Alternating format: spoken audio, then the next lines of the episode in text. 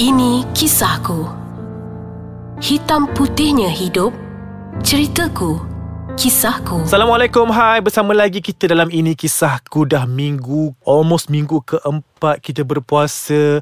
Masih lagi bersama dengan si cantik manis gadis Korea, Nona Nadira. Aa, Seperti episod lalu, kepada mereka yang belum mendengarnya, sila tune to episod tiga. Dengarlah rintihan cerita daripada Nona Nadira mengenai kisah dugaannya. Tapi tak apa, minggu ni insyaAllah kita kembali lagi kan semang- kita kembalikan lagi semangat itu. Kita nak cerita mengenai ziarah umrah na Nona Nadira di Mekah.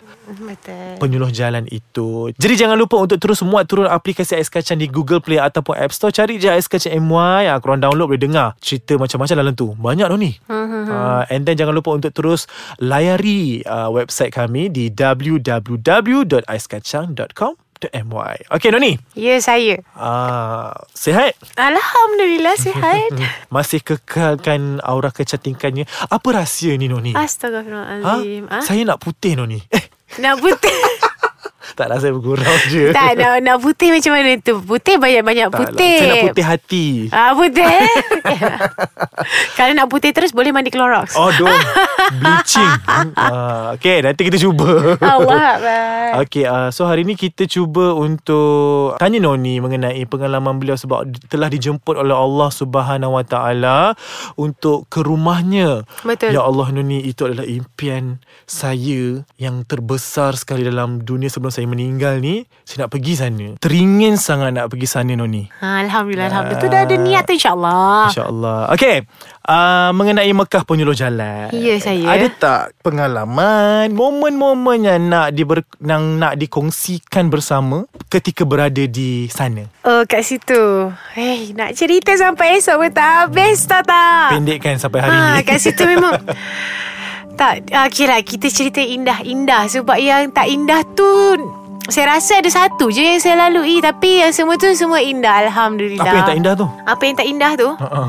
Apa yang tak indah tu uh, oh tak ada. Dia macam ni, ah, kalau apa benda kita tak suka kat sini, kat situ mesti kita akan diuji. Apa-apalah. Apa-apalah ah, apa-apa. Contohlah tak suka kucing kat sini, kat sana banyak kucing. Maybe oh, uh, boleh dikatakan macam tu kan. Kalau kita selalu buat jahat dengan orang kat sini, orang kat situ pun orang akan kasar je dengan kita. Contoh macam tu lah. Oh, okay, so tak, mom... itu, itu itu cerita daripada perumpamaan lah.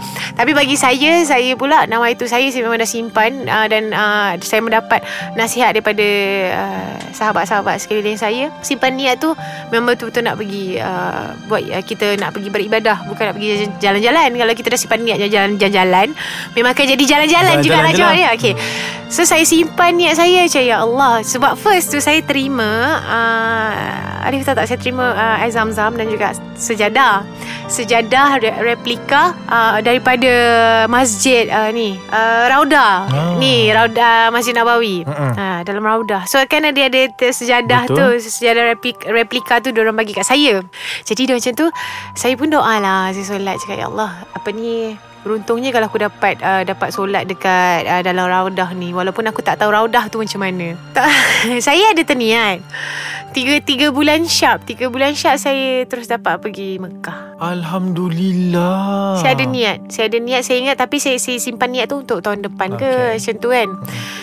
Tiga bulan syap tu saya dapat pergi. Yang saya tidak uh, Orang cakap, memang kita dengar daripada segi macam uh, sponsor. So dia daripada Bismillah Travel, daripada sahabat saya punya agensi, dia baru buat.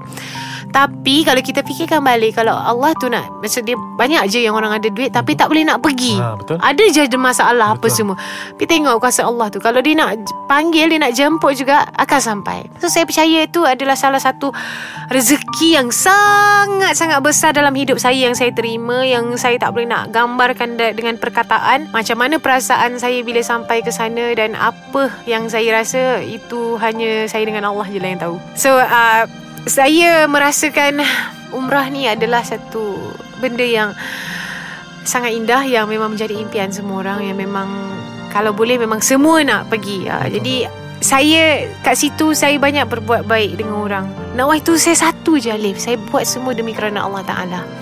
Saya buat uh, ben, uh, saya simpan niat macam tu. Apa-apa orang tua tengah susah ke apa semua. Sebab kat situ pun kita kena memang kita belum-belum pun nak buat ibadah, tapi kebanyakannya orang lupa tentang macam mana nak jaga adab, macam mana nak, nak, nak jaga akhlak bila kat situ. Sebab itu semua, sebenarnya semuanya diperhatikan. Betul. Macam mana kita nak nak nak handle satu benda tu. Hmm.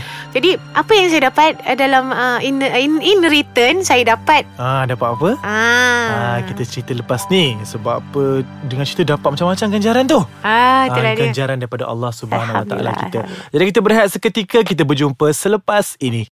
Kita kembali lagi dalam Ini Kisahku. Masih lagi bersama dengan Noni Nadira. Di bulan puasa, di bulan Ramadan ini, alhamdulillah kita masih lagi bersama bercerita mengenai perkongsian-perkongsian menarik bersama pendengar podcast Ais Kacang. Hmm. Okey, sebelum kita lihat tadi, Noni ada cerita mengenai what you get in return. Betul. Uh, apakah ia? Saya dapat apa yang saya nak sebenarnya. Saya nak tenang. Macam episod sebelum sebelum ini kita ada bercerita tentang tenang. So saya dapat benda tu, alhamdulillah. Daripada sebelum ni, kalau saya nak buat satu keputusan tu, saya macam, sebenarnya saya macam ni Talif, saya macam banyak bertanya kepada diri saya sendiri, apa yang aku nak dalam hidup aku, Apa yang apa yang kau nak, apa kau nak buat sebenarnya. Kau dah kejar cinta, tak jadi juga, menjunam juga. Kau dah ni macam ni juga.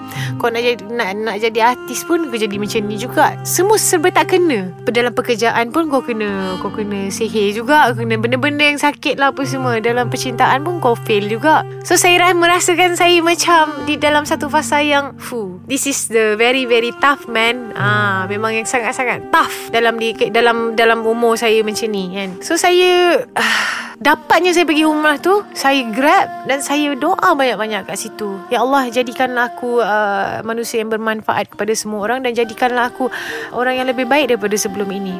Dan doa saya kat situ, Alif, Ya Allah, aku reda dengan segala ujian dan dugaan yang telah kau berikan kepadaku dan seluruh ahli keluargaku, kerana aku tahu engkau telah mengaturkan sesuatu yang lebih baik buat diriku dan ahli keluargaku, kerana engkaulah sebaik-baik perancang. Amin.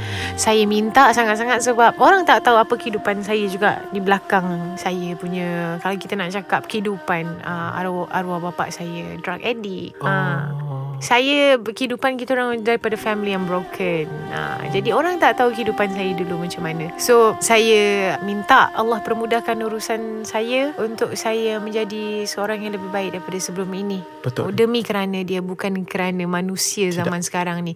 Jadi dengan uh, dengan rezeki saya datang ke sana, banyak benda saya belajar, Alif, yang saya nak kongsikan dekat semua. Tapi nak kongsi pun memang takkan habis sampai esok. Cuma saya sarankan, simpanlah niat daripada sekarang. Kita tak tahu, mungkin besok, mungkin tahun depan, mungkin dua tahun akan datang lagi, kita akan dijemput. Prepare lah. Macam saya, Alif, saya tak prepare apa pun.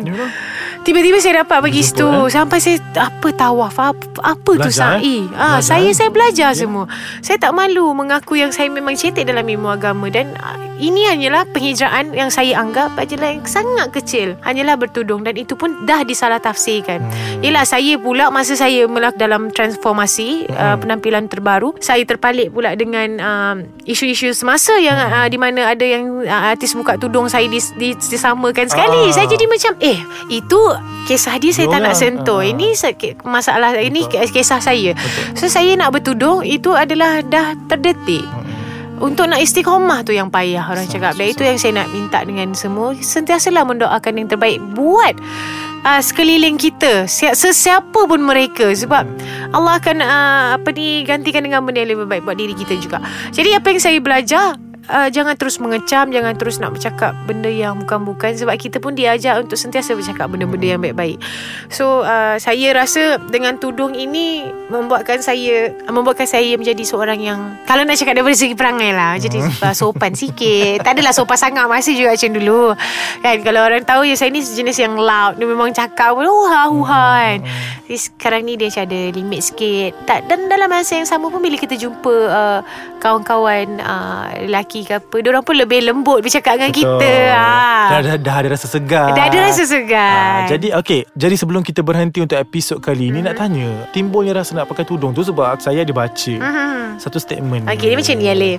Saya balik daripada umrah, saya free hair lagi. Kat situ kan kita dah terbiasa tutup aurat, mm-hmm. pakai tudung, mm-hmm. tak buka-buka pun. So bila saya balik sini, saya rasa macam eh, ada something missing lah, macam ada benda yang tak kena. Saya pergi program, pergi recording, tak ber, tak bertudung. Sampai daripada balik daripada program tu, saya menang, juara. Mm. saya juara, saya jadi macam kenapa macam ada rasa pelik lah. So saya balik, saya cari selendang, saya ambil selendang, saya terus tutup kepala saya. Malam tu juga saya cakap, jom teman saya pergi cari ni, uh, cari uh, tudung, uh, aku nak nak pakai, nak nak belilah kan. So pergilah Jalan Tar. So saya pun beli dalam lima helai tudung yang harga sembilan ringgit sembilan puluh sen, sebab nak try, nak check, nak cuba-cuba dululah kan. Saya tak pernah terfikir dan saya tak ada tak ada collection tudung dan tak ada tak ada terfik, tak terfikirlah nak bertudung. So saya beli je, dia benda tu datang sendiri Alif. Dia tak ada apa, tak ada mimpi ke, tak ada tak ada. Tak ada. Datang sendiri. Saya daripada balik program tu, saya terus tutup kepala saya pakai selendang dan saya terus pergi beli tudung.